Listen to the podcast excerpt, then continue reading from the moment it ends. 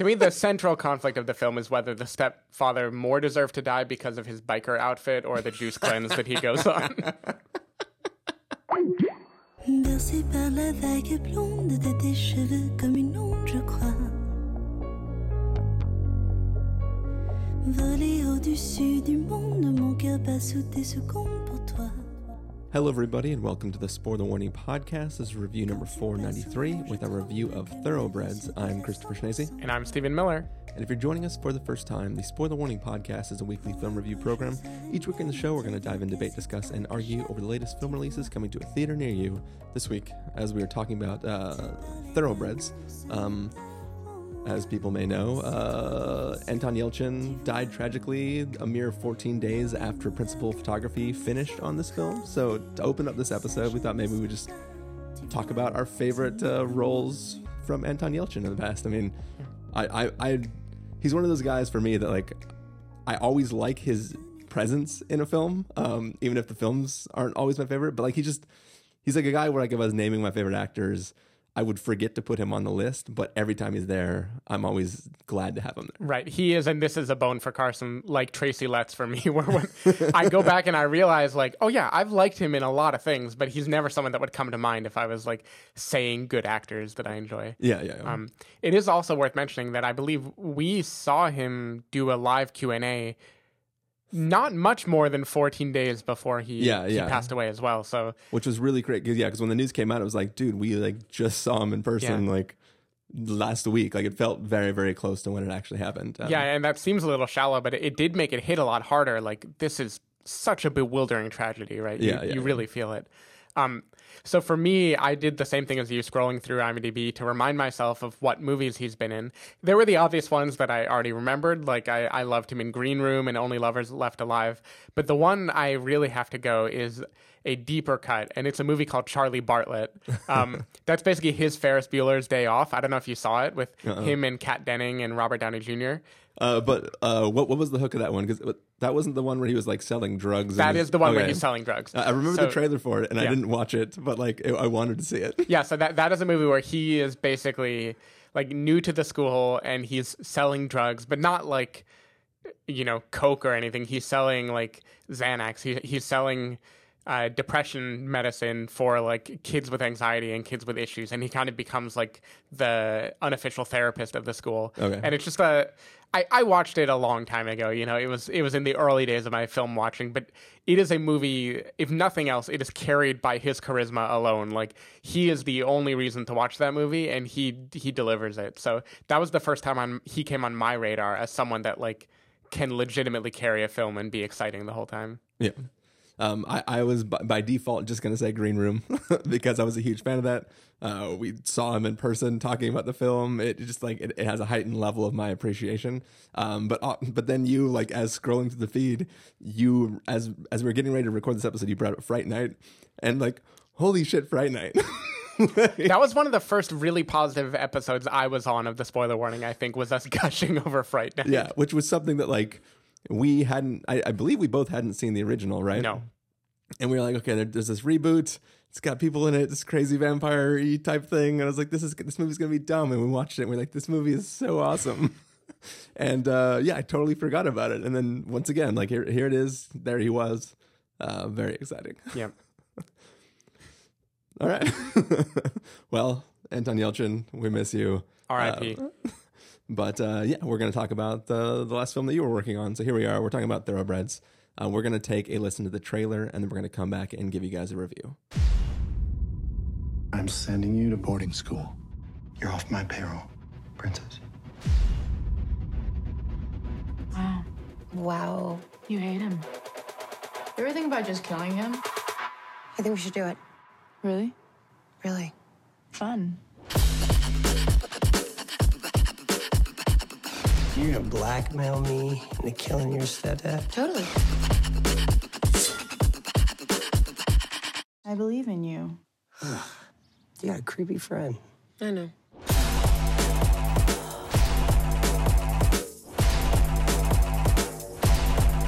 Shall we? You cannot hesitate. The only thing worse than being incompetent or being evil is being indecisive. How's that feel? Really good. All right, so that was the trailer for Thoroughbreds. Um, it follows uh, a young rich girl who was recently um, expelled, I guess, or kicked out of her private school that she was going to for um, stuff that you'll find out later in the film. And uh, she reconnects with sort of like an old friend from years before who has recently had what everybody else perceives to be some sort of breakdown in which she murders a horse. Um, and over the course of those two starting to hang out, they sort of come up with a plan to potentially, if they decide to go through with it, kill the first girl's stepfather. And we're kind of watching them talking about that and uh, maybe tr- attempting to pull it off. Yeah. so, Stephen, what did you think of Thoroughbreds? I think Thoroughbreds is a very particular movie and an excellent movie at being that particular thing. Uh, I really, really liked this movie. It, I, I overuse this word because I don't always know a good synonym for it, but this is extremely confident filmmaking. Like the usual touchstones obviously apply. People are comparing this to Heather or American Psycho. I'd compare it to like American Beauty too. It's like a, a satire of the middle class, upper middle class existence, right? And the, the way that it can drive people inside it absolutely insane. But for me, the biggest touchstone was Birdman. Um, this is a movie that the the second scene and the first major scene in this film opens in a large house uh, where Amanda is visiting Lily, uh, the girl who is now the stepdaughter of a very wealthy man, and she's walking around this room. Uh, this house in what feels like one take. I know it isn't, but it has that feeling. And the soundtrack has this like percussion and random jolts of interesting noises that make it feel much more exciting than it is. While she's just like turning the corner, looking in different rooms and examining this uh, this world, and it it had that kind of feeling of like a director who knows how to use audio and visual cues to just express whatever tone they want and they there's no rules there's nothing that is like with restricting them. If they want a scene to be silent it'll be silent. If they want it to be like outrageously loud with a soundtrack that has nothing to do with what's going on at all they'll do that. And you just feel right away that you are in the hands of a director who really wants to communicate a particular feeling and is going to use whatever tool they have to do it. Um, and yeah i just I, I really, really, really enjoyed this. I think the the performances are great. The casting is the main reason this movie works. Um, Olivia Cooke from Me and Earl and the Dying Girl, great here as the character of Amanda. I thought it was like a perfect transition from. She was kind of like very dry and direct in Me and Earl too, but here she like heightens that to eleven. Right, that, it's her whole thing is just a perfect deadpan. Right, that that's what Yeah. she does. Uh, I mean, she's a sociopath. yeah, my favorite scene in the movie is she's having a conversation with uh, Lily Anya Taylor Joy about potentially murdering the stepdad, uh, and she's describing what caused her to kill the horse, and she's just like saying it while she's carrying these big chess pieces on a lawn, like Yeah. as if it were the most boring conversation in the world to describe how she did this thing, and Yeah. she just nails that. It's such a interesting character. I don't know what the character means, but it's so specific, and I've never seen anyone do something like that before. But Stephen, don't you know that the chessboard is like a metaphor for the individual like moves that she had to make while murdering the Sure. horse? Because Yeah. it was all like a progression. No, it's methodical. she she's being very methodical, and she's playing against herself too. So Yeah, she's yeah. just like, this is just a game, and I don't even care who's on either side. I'm just gonna go through the motions to win it. Yeah, yeah. Um, Anya Taylor Joy. I was trying to think of where I had seen her before. It turns out The Witch. Yeah. She's she's one of the daughters in The Witch, which makes total sense because she. Even even though um, Amanda is like the sociopath in this movie, I would say Lily is the more disturbing character to watch because she's the person who is a quote regular girl who is legitimately plotting the murder of her stepfather. Um, Anton Yelchin, I forgot he was in this movie somehow, and so when he showed up, I was just so happy to see him. He's he's just playing the crap out of this like deadbeat drug dealer who thinks he's going to make it big someday, but clearly like has has nothing going for him. Um, I loved the side characters too. The stepdad I thought was the most perfectly cast thing I've seen in so long. Stepdad in like full biker gear, deciding to go on a run. Like, I don't think I want to kill him, but I definitely want to punch him in the face. Right? he. I, I just thought this was a very smart, demented. He's creepy too, though, Yeah, right? Like, no, he doesn't do anything that's technically creepy, Yeah. but he has a presence that's like this guy's creepy. I think the the trailer hinted at creepiness that he didn't portray in the movie. I kind of remember yeah. the trailer seeming like he was hitting on the girls somehow, which is not yeah, what yeah, he's that, that's sort at of least the directly assumption- doing in the movie. Yeah, that, that's the assumption that I was sort of thinking was going to be the case. Um, that not being the case maybe lends more creepiness to the plan the girls are coming up with. Sure, yeah. So I, I just thought this was like a really smart, uh, demented satire of like rich Truman Show or Stepford Wivesy and living, right? This is about how being in a place like that can drive you insane. Uh, the mom character, like in a tanning booth, just ignoring the daughter, or going on this hellish spa date where they're they're staring at each other like the Eternal Sunshine couple staring over Chinese food, right? They just like have nothing to talk about at all, Yeah. and nobody wants to be there. Uh, and it, it's just teenage angst heightened to a crazy amount. Again, it's a particular movie. I don't know what it's communicating exactly. I don't know why it has to exist, but I just thought it was like deeply black comedy, and I found it really, really, really entertaining. So I, I like this movie a lot. Yeah, I mean, I I, I found it incredibly entertaining as well. Uh, it it was it was one of those films like for from the get go, you're just invested, you're on board, and you're very unnerved. Um, they're just the the sociopath girl. It's like the way she nonchalantly talks about anything is is pretty pretty insane. But I th- I think for me, what what was the most disturbing thing is that this film is sort of uh, an exercise in showing how a statement made from somebody who doesn't care what they're saying can affect the mindset of a person who cares what they do. And it's like it's sort of I don't know if it's a metaphor for society or or what, but it's it's it's there is something about like watching this girl who doesn't have a dog in the fight kind of incepting another character who on her own would have never even thought about the actions that she's contemplating now. Mm-hmm. How just like somebody who just it doesn't affect them can affect somebody else Yeah. for who those actions will affect greatly. Like there is something incredibly disturbing about this. Not that I think that like if I had a sociopath friend, they would make me commit murder, but there there's like there like you you see this progression how it happened, and and I I don't know. There's something I, I really enjoyed that portrayal of how how things progress in this story. Um, but I also just in, enjoyed the portrayal of the the sociopath character. I, she's just so well done. Yeah, I really yeah, like yeah. her. and, and and even like the way the two girls as as the the quote unquote normal girl begins to learn more about the mindset of her friend or old friend the more she starts to turn like just in her own mindset listening to her talk and like getting curious about like well like she, she poses a question to the other girl like partway through the film where it's like well if you have all these problems then like why are you alive Yeah.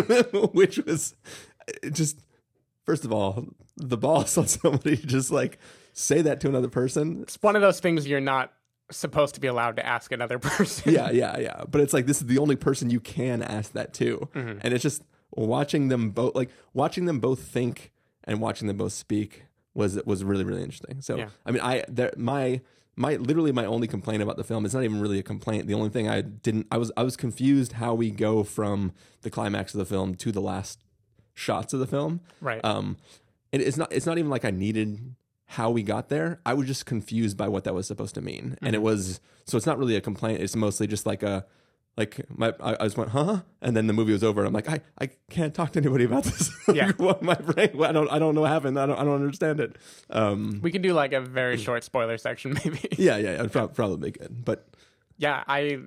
I'm glad you liked it because I wasn't actually sure which way you would go on this movie, just because it is like a fairly demented concept. But but it's demented in a um, it's it's not demented in a demented in a four dimension sake, right? Like it it's it's um it's the type of film where like it is trying to it it it's demented with a point for something it's trying to say and it's not just like oh here's a weird thing that's happening or you know it's not like the lobster dialogue where people Right. are just saying weird things to each other because everyone's sort of off and the world we are in is off and everything is weird. This is like a film where it's like this is sort of set in reality and there are people in very very specific circumstances that are acting what we would consider wheel, weird but they may exist in a normalcy that we just aren't privy to. Yeah. Um, so yeah, I, I- I think it it it it straddles that line between being too weird and being like really, really, really intriguing. yeah.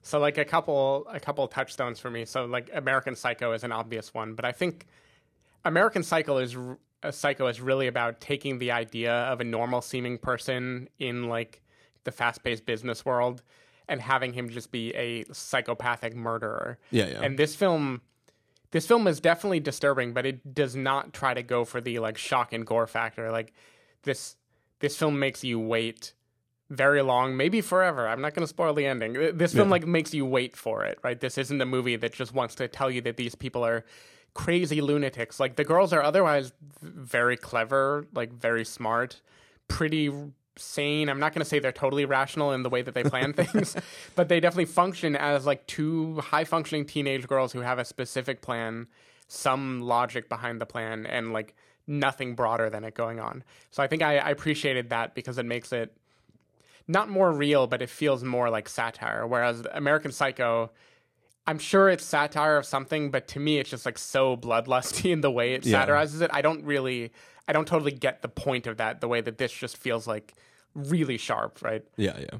Um, another one. Did you ever see Strangers on a Train, the Hitchcock movie? I didn't. Okay, so the premise of that movie is that two people meet on a pla- meet on a train, and a guy kind of casually mentions how like he wishes someone would like get rid of his wife, and then the person on the train takes that as like a command and murders the wife.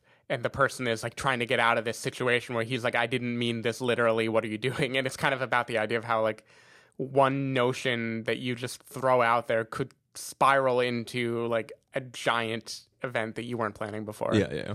Um, I think so. I said the chess scene was my favorite, but there's also one featuring Anton Yelchin that I'll call like the Mexican standoff scene that might have been like the most tense scene in the movie. I I enjoyed that a lot. It was pretty good. Yeah. yeah, I don't know. This was a very entertaining movie, but I don't feel like there's a whole lot of non-spoilery things to Yeah, yeah. to ask Um, about. I think for me, one of the things that was so exciting is we don't really know who is a character that's important to the plot, like the, the the main thread, right? So we don't really know what the stepfather's deal is. Yeah. we like randomly get introduced to the mother like partway through the movie in a way that's like, oh, she's never around and she doesn't know anything about the stepfather, right? She just lives in his house. Yeah.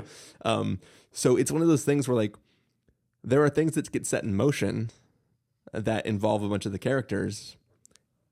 And then you don't know how that resolves, and you go another like 30 minutes of the film with no clue of what happened or Right. didn't happen. And it it it adds this level of dread of not knowing what you're supposed to expect that I think made it it, it, it functions so well as a thriller because you don't know who is bad and who is good and mm-hmm. who is going to do what to who and I, I don't know there there was once again it's hard to explain without spoilers but I- I just I found it I was drawn in the entire time until it was over and I was just like the whole time yeah, I was like it, it does really well with its reveals. I think where there are character bits that things would be thrown out there, and then maybe thirty minutes later or something, it would finally elaborate a little bit on what they'd been talking about. And this is a movie that just, again, it just comes down to the confidence. Like I can't, I can't believe uh, Cory Finley, the director. This is his first movie, so he's never directed a film before. Yeah. and like this has to be one of the most confident debuts I've seen in a long time. Like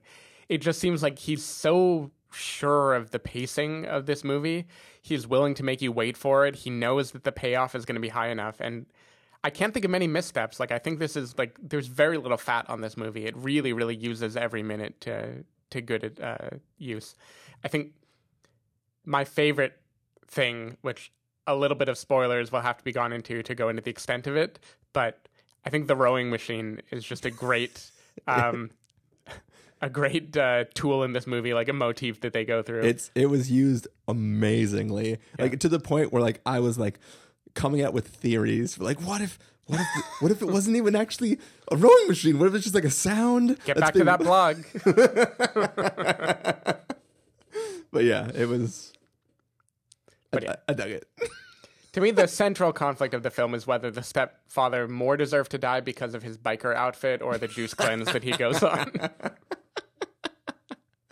Also, this is not a spoiler because this doesn't play into anything, plot or not, to try to kill a stepfather. But like, if you knew somebody had a routine where they drank nothing but liquids for two weeks out of the month or one week out of the month, obvious, obvious way to try to kill Yeah, them would seems, be seems like an easy, poison the drink. easy way to not get caught. I'm not saying that you should poison the drink of your stepfather if he's a crazy We person. won't split that beer we were going to have after this recording. I'm just saying. I just, it just seems like the obvious solution would be poison the drink. Mm-hmm. Nobody, there's never a scene in this film where drink poisoning is ever talked about. So that's why I'm saying this is not a spoiler. But just it, like the whole that that was one of those things. Where was like, come on, girls, you're you're smarter than this. All right.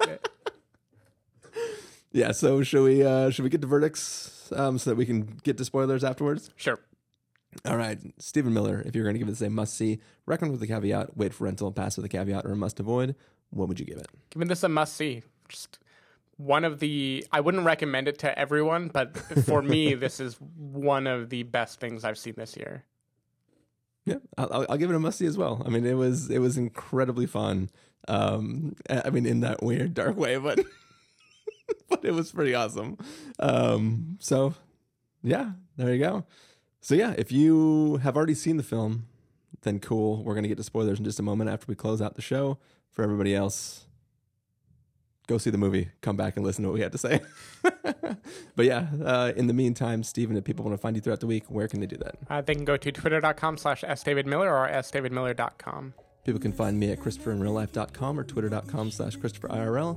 You can find the podcast over at TheSpoilerWarning.com where you can get a bunch of the back episodes of the show. If you want to know when the episodes go live, you can follow us at Twitter.com slash SpoilerWarning or you can like us at Facebook.com slash TheSpoilerWarning. If you want to get a hold of us directly, you can use the contact form on our site. Um, also, we uh, we are going to try to run a little survey to try to get some information about uh, listeners to the show. We are uh, we are a very humble podcast out there on the internet, and we have a very short survey, five questions, over at thespoilerwarning.com slash survey. Um, there will also be a link in these show notes uh, for this episode that can send you to it. We would just like to know sort of about your listening habits to the show. Um, quick survey, it'd take you like 30 seconds. Links right there in your show notes. Faster than sawing the head off a horse. much, much, especially if you have to go through all that trouble. um, but yeah, so music for this episode will come from the soundtrack to Thoroughbreds that's playing right now. That music is going to fade up, and when the music fades out, we will be in spoiler territory. So don't stick around unless you've seen the film. Tes yeux bleus me font rougir, mieux qu'un mot pour me prédire ma joie.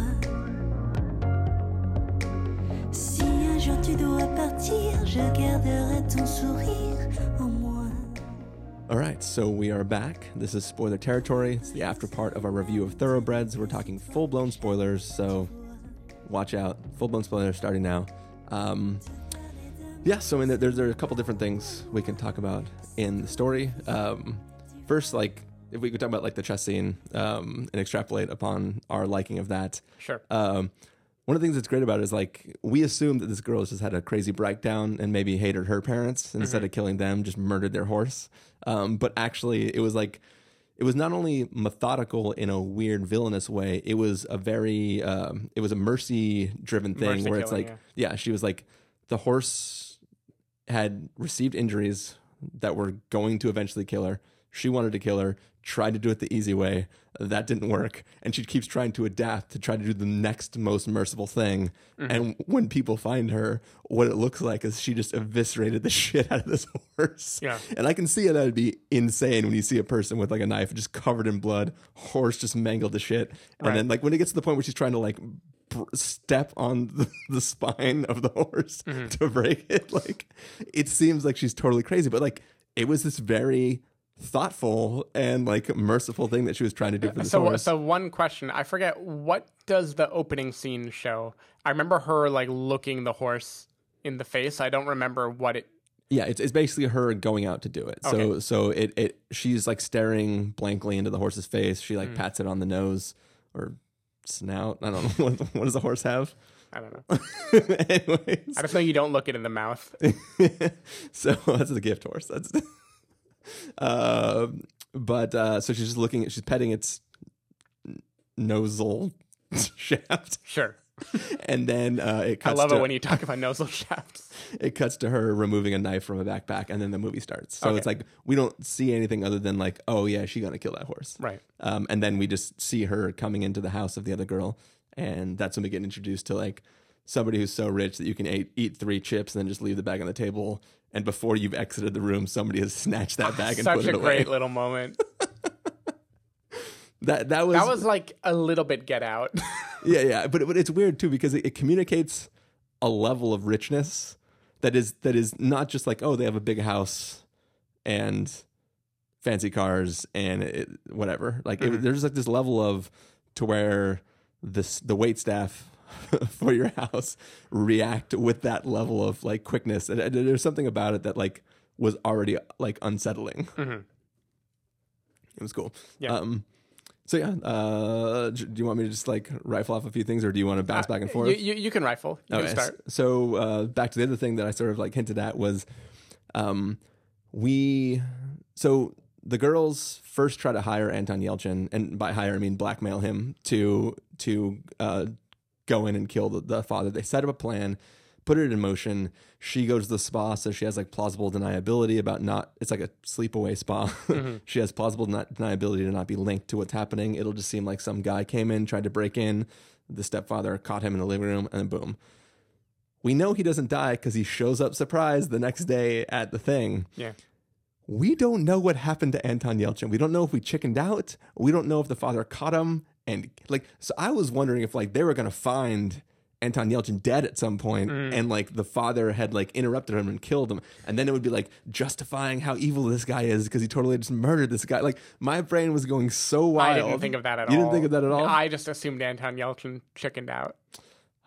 My, my brain was going wild because I, I wanted to believe that the father was because the it isn't it isn't until he like forcefully sends her to boarding school or says he's going to that we ever see him doing anything other than creepily drink juice and ride his bike right so i'm like there has to be something wrong with this guy right like Right. why does she hate him so much um, obviously she loves living in the house right um, and and having everything that comes with that because she never makes commentary on like oh, being rich sucks because of this, and nobody really like. There's no desire for her to feel like a normal person. She wants to be part of this society that she's in, but like there was something about like I was I was wanting to find there there had to be something very sinister about the father or the stepfather, and like I was waiting for the whole movie, and it never comes. It No, he's not teases sinister. that oh, oh away forever. I mean, he seems unloving, and it, t- to me, it it seems like uh, the character doesn't like what the stepfather did to her family.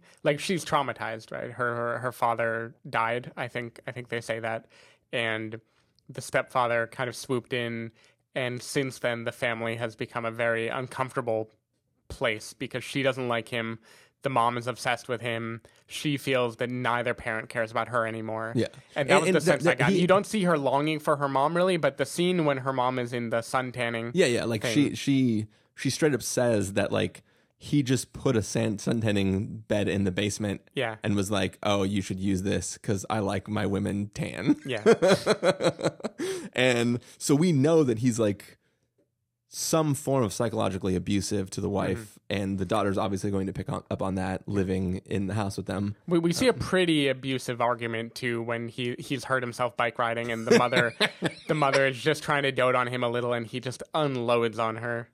That's the best thing too, where like you just get the shot of her like just loosening up that front. So, th- I mean, the only problem with that too is like it's a hanging bike, so if you, lo- it's not like the bike. I don't know. There's something about that that I didn't buy, but mm-hmm. it still made me happy when like you just see her loosening up the front wheel, and the smash cut to Yeah. him. I'm fine. I'm fine. I'm fine.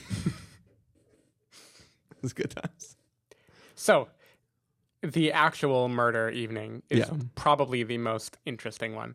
Um, the play by play of that is Amanda is at Lily's house. They're watching a movie, talking about the technique, probably doing doing all the usual stuff.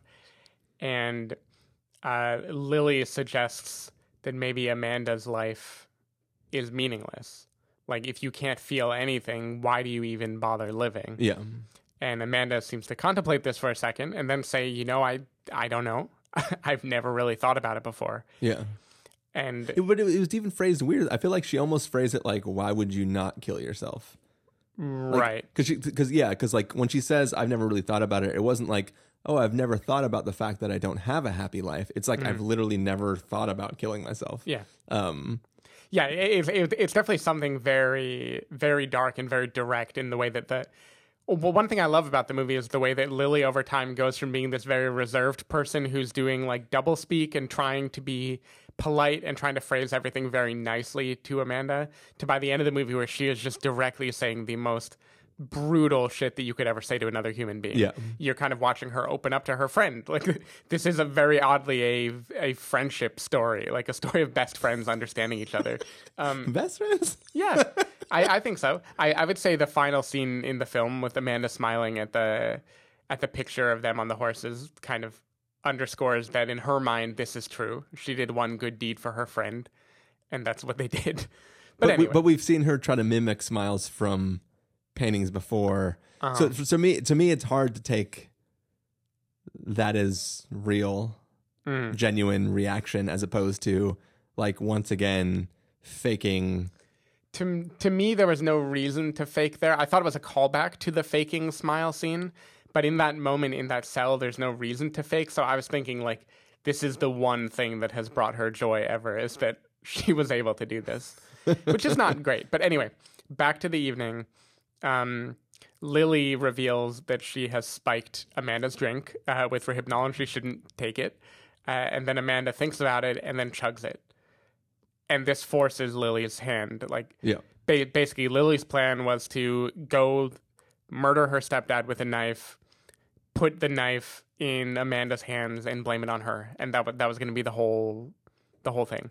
And she does that in like a pretty amazing scene where again we don't witness the violence or gore. Yeah. We just and we don't know the outcome Yeah. until she comes back down the stairs. We all we know is we hear rowing. The rowing stops. We hear the sign, signs of a struggle.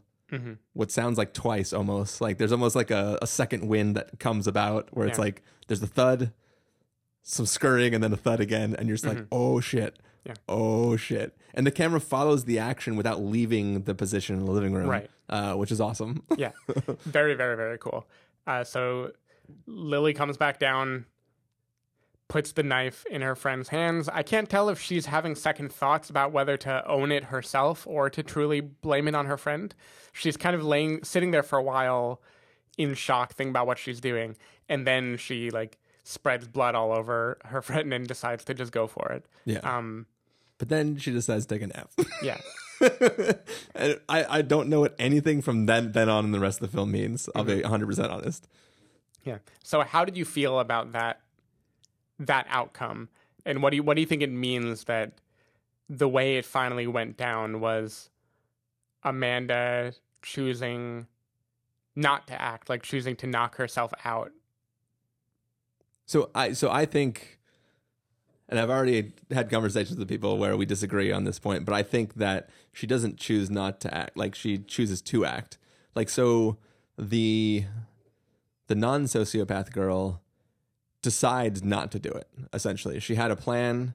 She she she needed a push to get over the edge to take the action.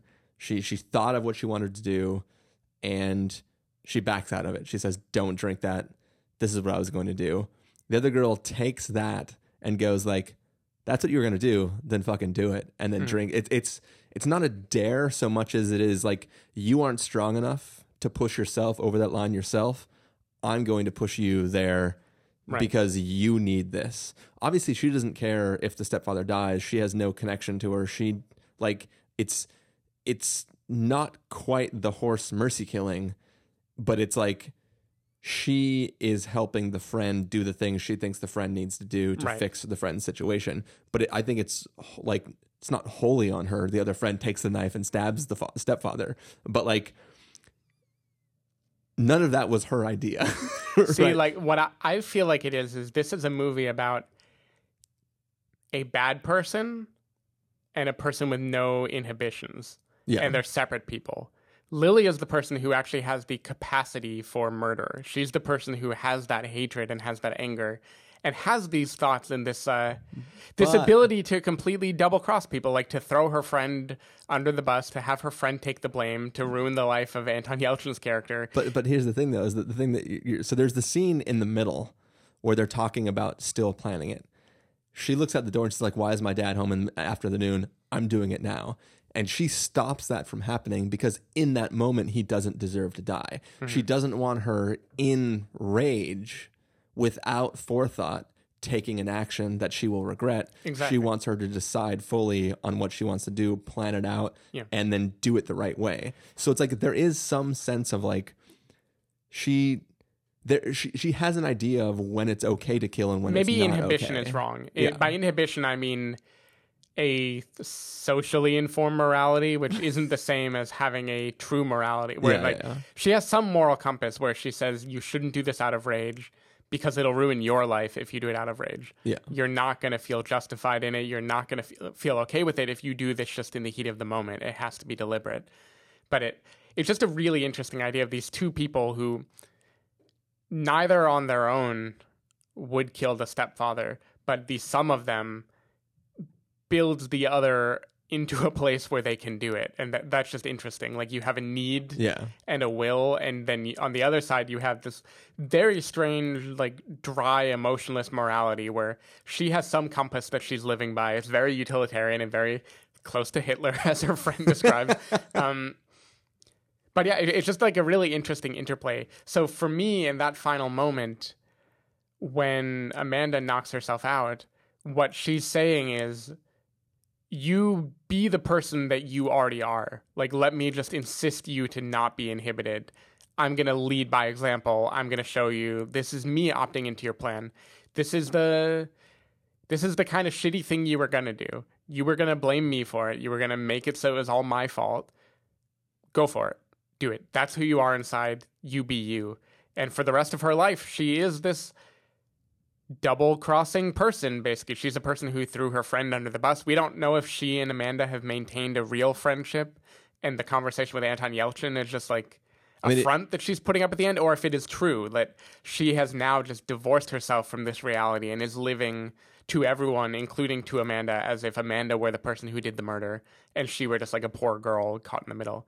But I would say her friend is the Lily is the scarier of the two because she is the person who can commit murder and still act like a normal, sociable human being who is like justified and can, just willing to blame other people. Yeah, but I, I it's so n- none, none of my statements are trying to justify the action of any characters, but I just I see that transaction as being like the type of situation where like investigators bait a person into uh selling bombs to somebody, right? Right. Where it's like that person wouldn't have done it given a normal uh, progression, but because these uh, this uh government body was trying to make arrests in this like terrorist cell or whatever, they bait that person into committing an act they weren't like they they literally push them over the edge. You know, like there, there's there's an aspect to that that I see in this story. It's like like the first time that she brings up like, oh, why don't you just kill him? She's like, what? Why would you even say that? Like that's horrible. Like how could you possibly say that? Yeah. Like they get in like a legitimate fight, and she she almost doesn't want to be friends with her anymore because she even mm. suggested like, but of course at that time she doesn't know. She just knows that the, the other girl slaughtered a horse. Mm-hmm. She doesn't know, so she's like I'm not. I'm just gonna slaughter somebody. That's gross." Yeah. but I don't know. Yeah, I don't know. I think it, it it's just interesting. I don't remember what Amanda's living situation is like. I assume everyone in this Connecticut town is pretty rich, but clearly Lily is another level. Like she's like the super super super rich family. Yeah, yeah. Um there's there's just something interesting where it seems like part of the darkness of the movie is saying that Lily or these people don't care about anyone. They just have some social thing keeping them from acting on that lack of care. Yeah. Right? Like they are a person who would happily screw over and murder all sorts of people to get their way. and all they need is this other person who doesn't have any feelings of vindictiveness to tell them that it's okay to be who they are, which is interesting. It's kind of like the episode of Crashing we we watched. But like, so th- there's a weird thing too, where it's like they seem to live at a level of richness where they don't have connections to other people. Period. Everybody exists outside of their bubble, and their only interactions with people are to like downwardly to uh, have them bring them stuff or like. So I don't, I don't see them having their own desire to kill somebody, anyways, because they don't see other people. you know what I mean? Like it, there, there's there's some it's weird. It's like this only happens in their little bubble where the only person that could affect her is the one person she can't control because it's the person who's higher above her in her own mini food chain, right? yeah. I don't know. There's there's something it's all just very uneasy. Definitely. So, should we go on to a film that is not uneasy? yeah, why not? Uh, we're gonna take off and then we're gonna go record a review of Love Simon. So see you guys in that review.